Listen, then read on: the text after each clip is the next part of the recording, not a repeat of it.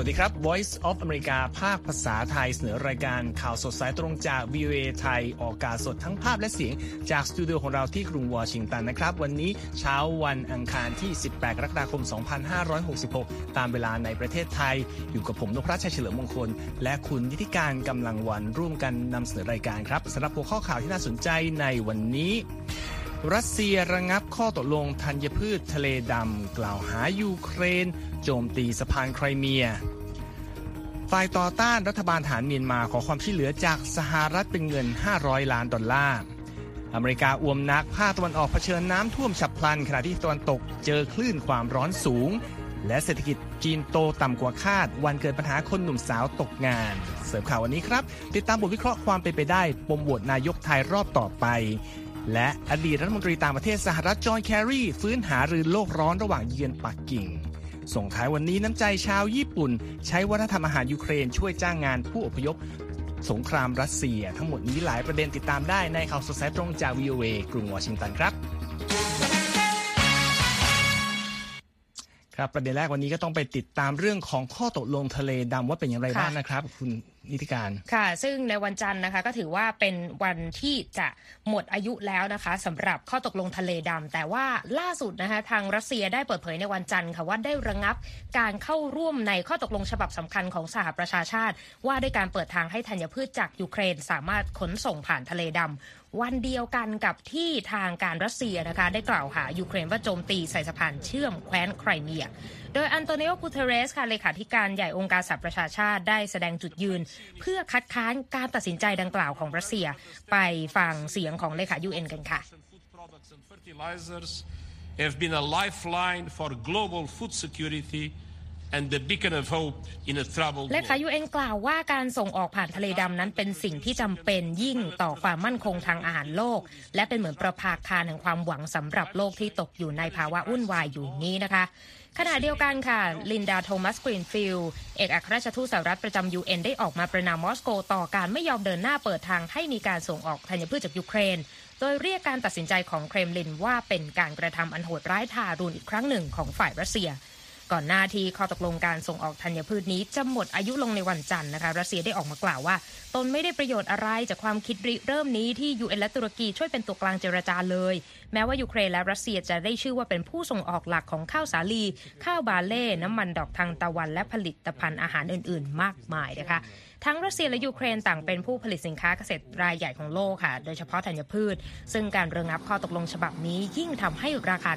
ธัญพืชในตลาดโลกนั้น ปรับตัวพุ่งสูงขึ้นทันทีในวันจันทร์นะคะ ข้อตกลงซึ่งจัดทำเมื่อปีที่แล้ว โดยรัสเซียนั้นยินยอมให้ขนส่งธัญพืช และปุ๋ยจากยูเครนและรัสเซีย เดินทางผ่านทะเลดำได้เป็นระยะเวลาอย่างน้อย 3 ปี หลังจากการทำสัญญาดังกล่าว และอาจมีการขยายเวลาออกไปตามความเหมาะสมนะคะ แต่ปรากฏว่าเมื่อเดือนตุลาคม ปีที่แล้วรัสเซียประกาศระงับการเข้าร่วมข้อตกลงนี้เป็นการชั่วคราวค่ะ หลังจากที่มีการใช้โดรนโจมตีเรือของรัสเซียในไครเมีย ทั้งนี้ค่ะทางทำเนียบเครมลินได้ยืนยันนะคะว่าการระงับข้อตกลงนี้ไม่มีส่วนเชื่อมโยงกับการโจมตีสะพานไครเมียเมื่อวันจันทร์ค่ะคุณนพรัตน์ครับพูดถึงการโจมตีสะพานไครเมียนะครับ ก็มีรายงานการเกิดเหตุระเบิดบนถนน และรางรถไฟของสะพานที่เชื่อมต่อระหว่างรัสเซีย กับแคว้นไครเมียในช่วงรุ่งสางของวันจันทร์ ตามเวลาท้องถิ่นนะครับ โดยมีผู้เสียชีวิต 2 คน และเด็กผู้หญิงได้รับบาดเจ็บ 1 คนในการโจมตีที่รัสเซียระบุว่าเป็นการก่อการร้ายใส่เส้นทางที่ใช้ลำเลียงเสบียงต่างๆ ให้แก่ทหารรัสเซียที่สู้รบอยู่ในยูเครนครับ คณะกรรมการต่อต้านการก่อการร้ายรัสเซีย โทษว่าเหตุการณ์ดังกล่าวเป็นฝีมือของโดรนจากยูเครนครับสะพานดังกล่าวเป็นจุดเชื่อมต่อสำคัญในการนำส่งเสบียงของกองกำลังรัสเซียในช่วงที่มีการเดินหน้ารุกรานยูเครนอยู่นะครับ ทางการรัสเซียเปิดเผยว่า ส่วนของสะพานที่ได้รับความเสียหายนั้นอยู่ใกล้กับแคว้นไครเมียที่มอสโกผนวกรวมกับตนในปีคศ 2014 แม้ประชาคมโลกจะไม่ยอมรับก็ตาม ขณะที่ตอม่อของสะพานนั้นไม่ได้รับความเสียหายแต่อย่างใดครับ เมื่อเดือนตุลาคมปีที่แล้ว เพิ่งมีเหตุระเบิดขึ้นที่สะพานแห่งนี้ และรัสเซียก็โทษว่ายูเครน เป็นผู้อยู่เบื้องหลังการโจมตีเช่นกันครับ แต่อาร์เทมเดกทิอาเรนโก โฆษกของหน่วยงานความมั่นคงยูเครนระบุในแถลงการณ์ว่า จะมีการเปิดเผยรายละเอียดของเหตุการณ์นี้ หลังจากยูเครนได้ชัยชนะในสงครามเหนือรัสเซียแล้ว โดยกล่าวว่าในเวลานี้เรากำลังคอยดูอย่างใส่ใจว่าหนึ่งในสัญลักษณ์ของระบอบการปกครองของประธานาธิบดีวลาดิเมียร์ปูติน ประสบความล้มเหลวในในการต้านแรงกด จากแรงถ่วงของทหารได้อย่างไรนะครับ ค่ะ จากสถานการณ์รัสเซียยูเครนนะคะ ขยับไปที่ทิศทางการเมืองไทยกันบ้าง เพราะว่าในวันพุธนี้ก็ต้องจับตากันอีกครั้งหนึ่งนะคะ และแน่นอนสื่อต่างชาติก็จับตาในประเด็นนี้อย่างใกล้ชิดนะคะ โดยพันธมิตรพักร่วมรัฐบาล 8พักที่นำโดยพักก้าวไกลนั้นยังคงยืนยัน ที่จะสนับสนุนนายพิธาลิ้มเจริญรัตน์ขึ้นเป็นนายกรัฐมนตรีคนที่ 30 ของไทยนะคะแม้จะไม่ประสบความสำเร็จในการลงคะแนนเสียงในสภาเมื่อสัปดาห์ที่แล้วตามรายงานของรอยเตอร์นะคะ นายพิธาประกาศย้ำในวันจันทร์ค่ะเกี่ยวกับจุดยืนของกลุ่มพันธมิตรนี้หลังการประชุมกับตัวแทนพรรคต่างๆ พร้อมกับบอกว่า วุฒิสภาจะไม่สามารถปิดกั้นการเสนอชื่อตนเข้าสู่การลงคะแนนรับรองรอบที่ 2 ได้ และแสดงความมั่นใจด้วยนะคะว่า สถานภาพการเป็นแคนดิเดตนายกของตนนั้นไม่ได้ถูกกระทบ โดยคดีที่เพิ่งมีการยื่นฟ้องต่อศาลรรัฐธรรมนูญนะคะแต่ว่าเขาก็กล่าวว่าหากประสบกับความล้มเหลวในการลงคะแนนเสียงรอบหน้า ซึ่งมีกำหนดขึ้นในวันพุธที่ 9 กรกฎาคมนะคะจะเปิดทางให้พักเพื่อไทย ซึ่งเป็นพันธมิตรใกล้ชิด เป็นแกนนำจัดตั้งรัฐบาลแทนนะคะคำยืนยันของหัวหน้าพักก้าวไกลก็เป็นไปในทิศทางเดียวกับที่มีการพูดถึงในช่วงสุดสัปดาห์ที่ผ่านมานะคะว่านายพิธานั้นพร้อมที่จะถอยพักเพื่อไทยที่ได้คะแนนเสียงสนับสนุนมากเป็นอันดับสอง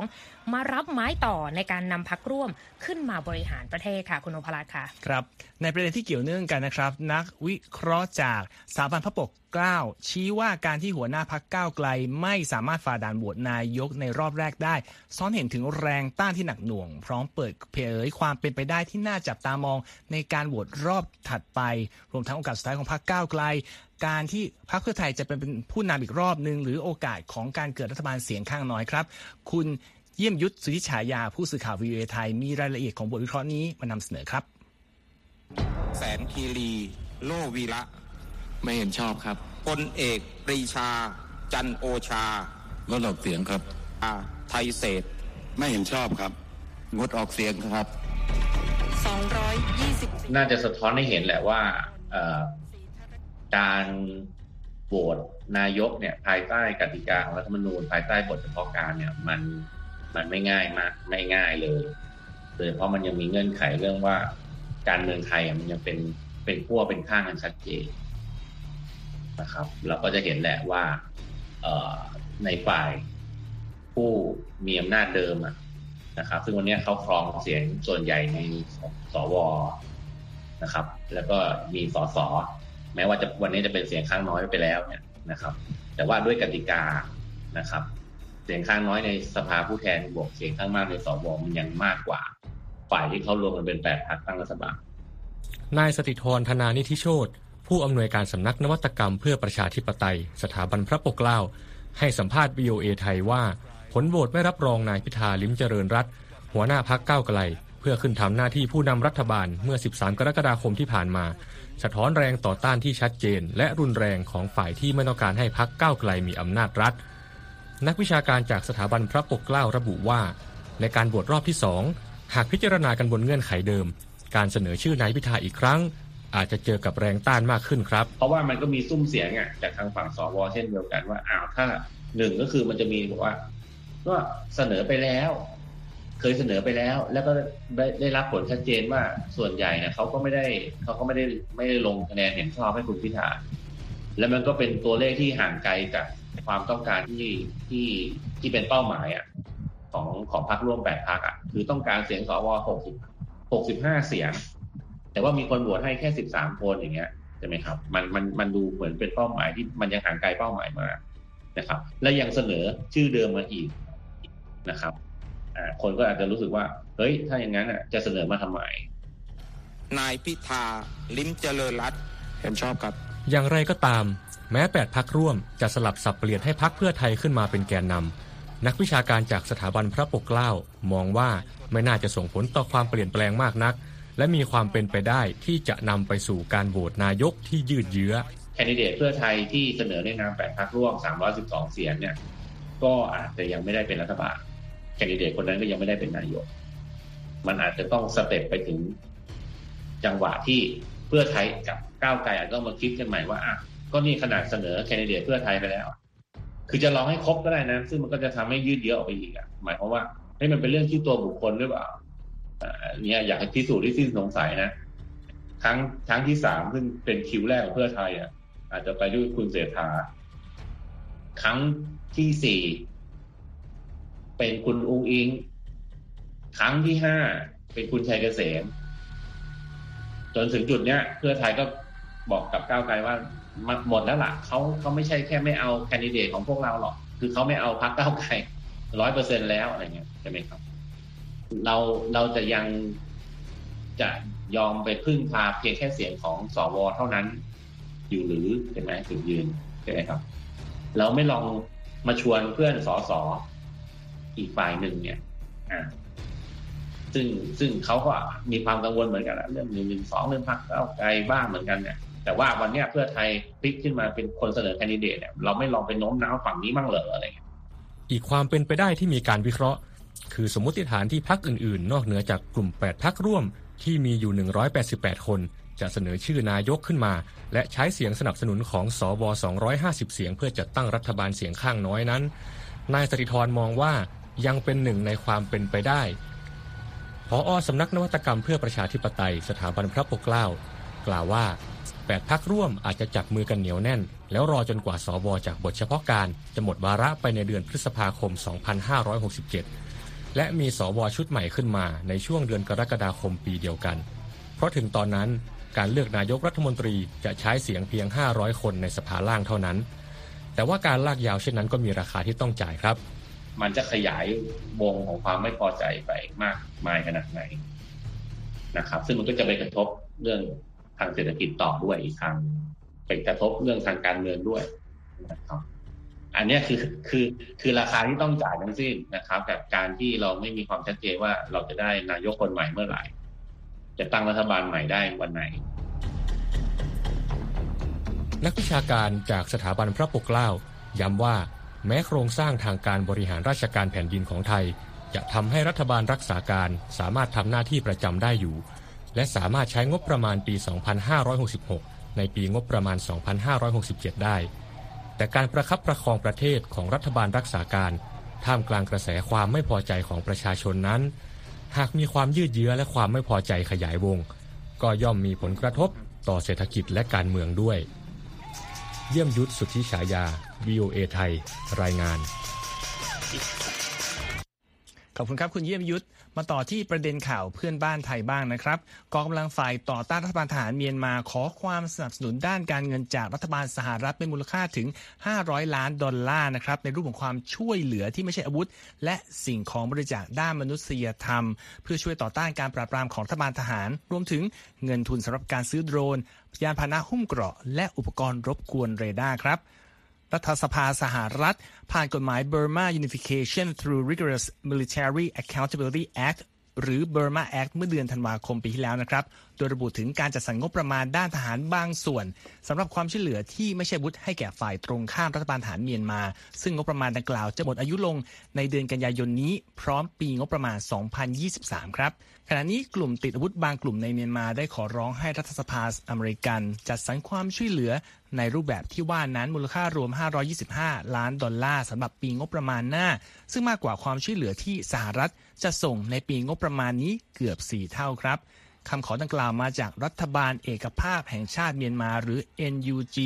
ซึ่งเป็นรัฐบาลเงาที่ตั้งขึ้น โดยกลุ่มนักการเมืองพลเรือนที่ถูกยึดอำนาจเมื่อ 2 ปีก่อน โดย NUG กล่าวกับ VOA ว่าได้ส่งคำขออย่างเป็นทางการ ไปยังคณะกรรมาการของรัฐสภาสหรัฐเกี่ยวกับความช่วยเหลือที่ว่านี้แล้ว และ VOA พยายามติดต่อสอบถามไปยังสมาชิกคณะกรรมาการดังกล่าว แต่ถูกปฏิเสธ หรือยังไม่ตอบกลับนะครับ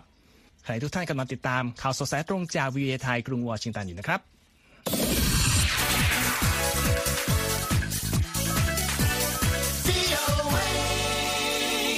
มาติดตามสถานการณ์น้ำท่วมใหญ่ที่เกาหลีใต้กันบ้างครับเป็นยังไงบ้างครับคุณยุทธการค่ะเป็นภัยพิบัติที่น่ากังวลนะคะสำหรับฝากฝั่งเกาหลีใต้ ซึ่งทางประธานาธิบดียุนซุกยอลแห่งเกาหลีใต้ค่ะได้กล่าวโทษเจ้าหน้าที่ที่เกี่ยวข้องในการรับมือกับภัยพิบัติที่เกิดขึ้นนะคะว่าทำหน้าที่ได้อย่างไม่มีประสิทธิภาพเพียงพอค่ะ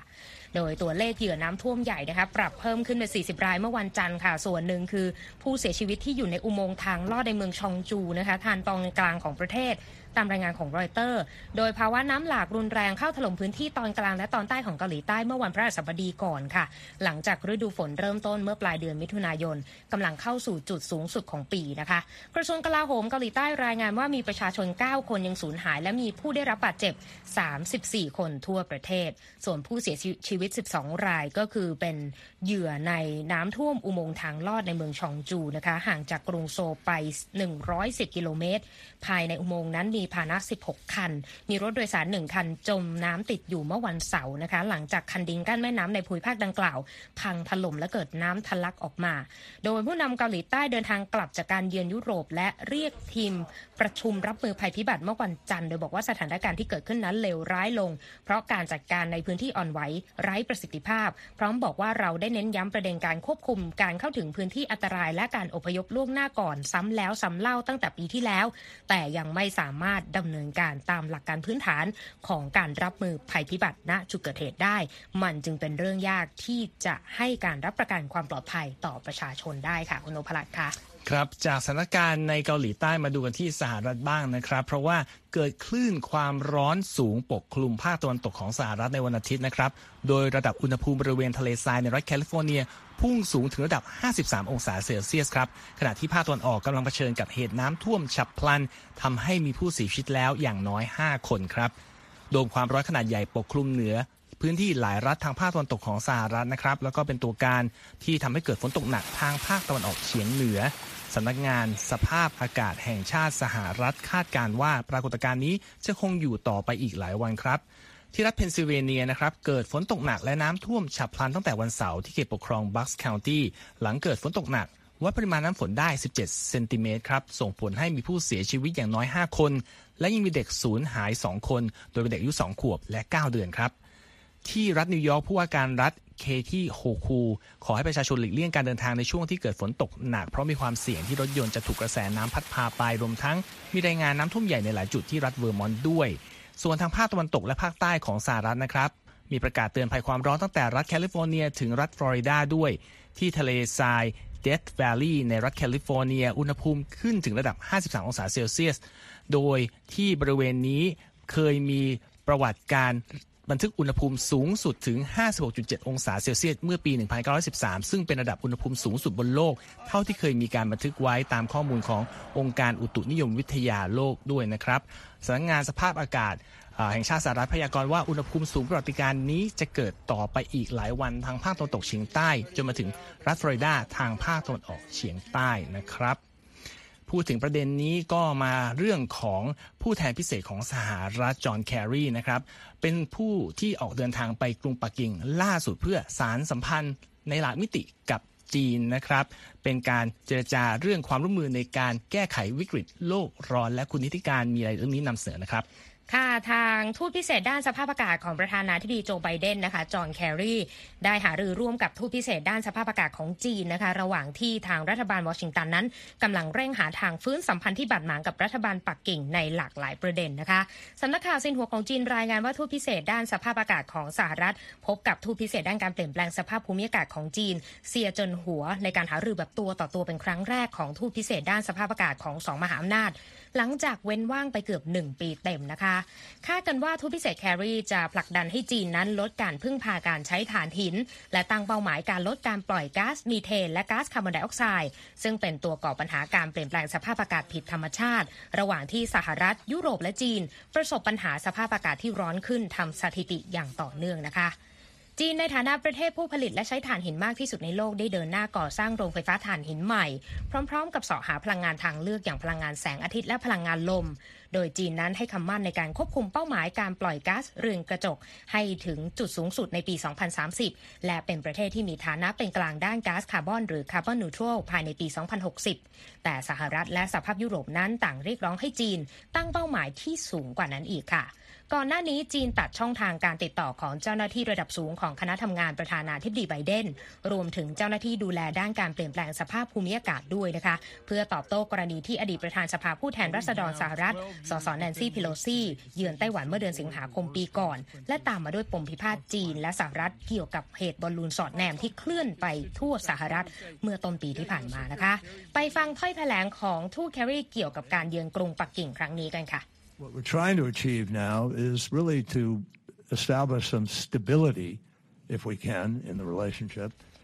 แครีกล่าวกับคณะกรรมการกิจการระหว่างประเทศแห่งสภาผู้แทนราษฎรสหรัฐก่อนการเยือนกรุงปักกิ่งด้วยนะคะว่า เป้าหมายของคณะทำงานประธานาธิบดีไบเดนกับรัฐบาลปักกิ่งตอนนี้ คือการรักษาเสถียรภาพหากทำได้ โดยไม่ต้องสูญเสียอะไรเลย แล้วว่าสิ่งที่เรากำลังพยายามทำอยู่ คือการหาหนทางที่สหรัฐและจีน จะสามารถร่วมมือในการแก้ไขวิกฤตด้านสภาพอากาศ และจีนมีบทบาทสำคัญในการแก้ปัญหานี้ค่ะ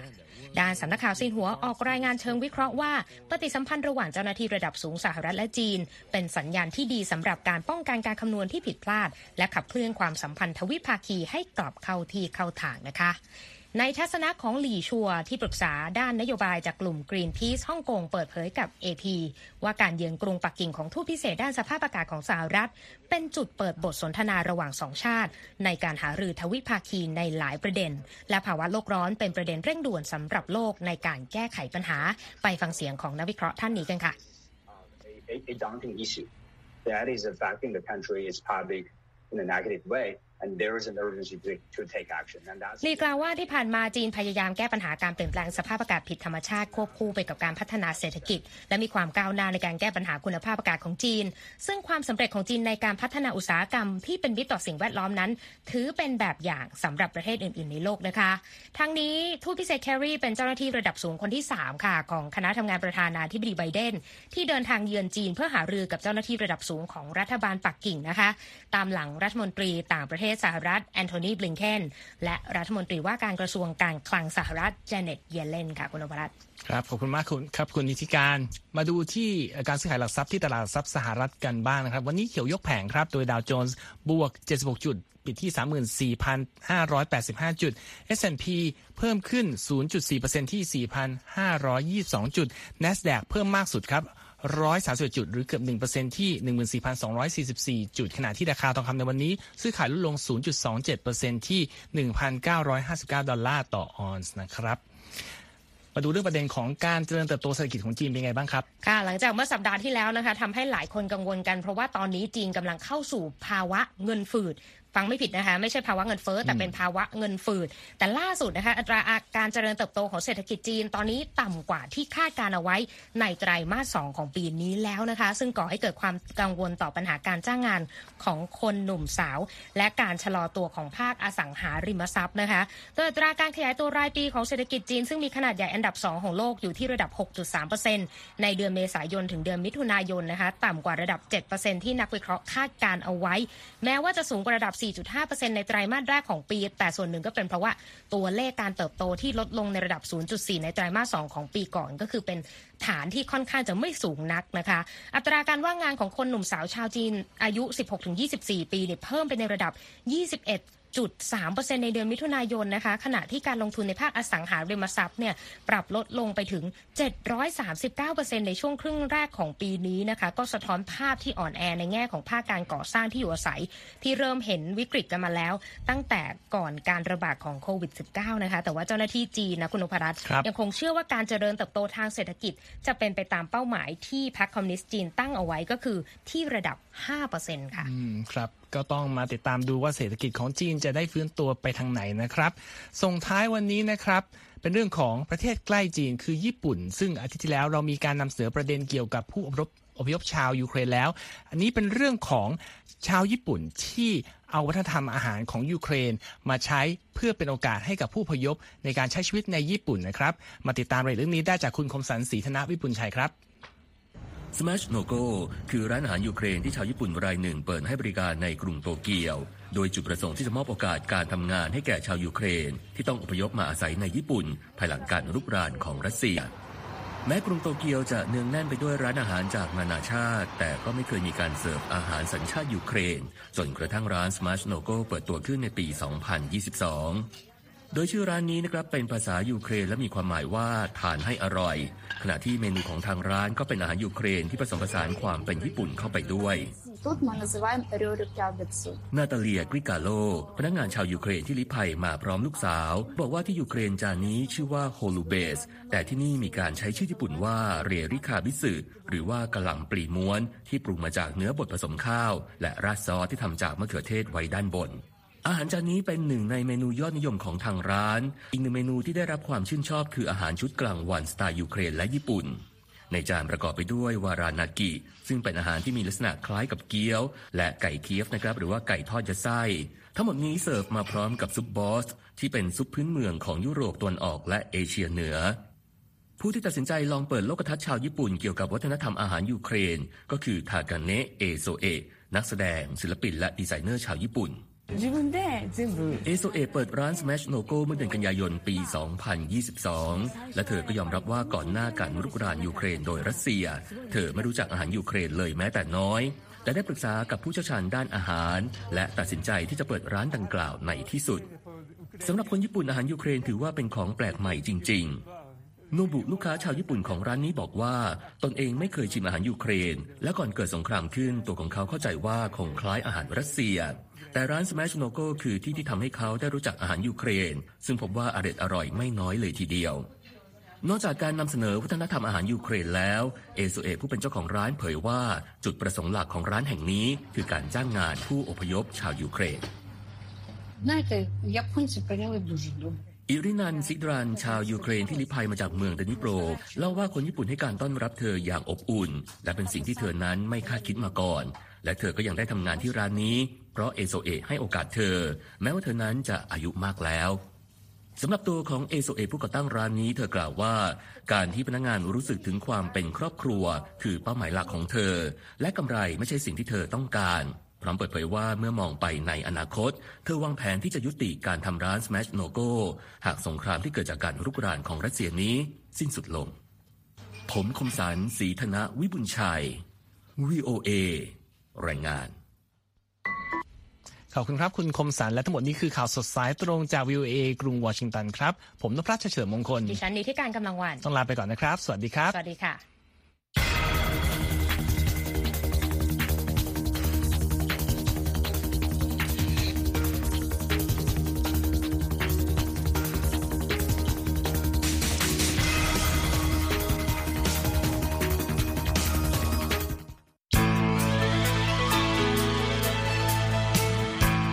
ครับ และที่จบไปเป็นรายการจาก VOA ภาคภาษาไทย รายงานสดส่งตรงจากกรุงวอชิงตันประเทศสหรัฐ คุณผู้ฟังสามารถติดตามข่าวสารจากทั่วโลกได้ในทุกที่ทุกเวลาที่เว็บไซต์ voa thai com รวมถึงทุกช่องทางในโซเชียลมีเดีย Facebook YouTube Twitter และ Instagram เริ่มต้นวันด้วยการอัปเดตข่าวสารจากทั่วโลก ผ่านรายการข่าวสดสายตรงจาก VOA ภาคภาษาไทย และสุดสัปดาห์กับ VOA ทั้งยังเรียนรู้เรื่องราวทางวัฒนธรรม และไลฟ์สไตล์ ผ่านรายการภาษาอังกฤษแบบอเมริกันของเรา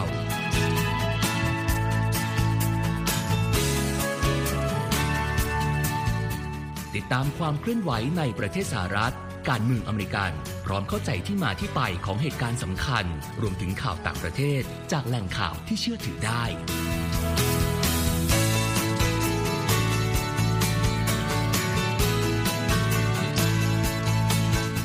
นอกจากนี้ VOA ยังมีบทสัมภาษณ์และคอนเทนต์แบบ Exclusive จากบุคคลที่น่าสนใจหลากหลายวงการ และยังมีเรื่องราวของคนไทยในประเทศสหรัฐอีกด้วย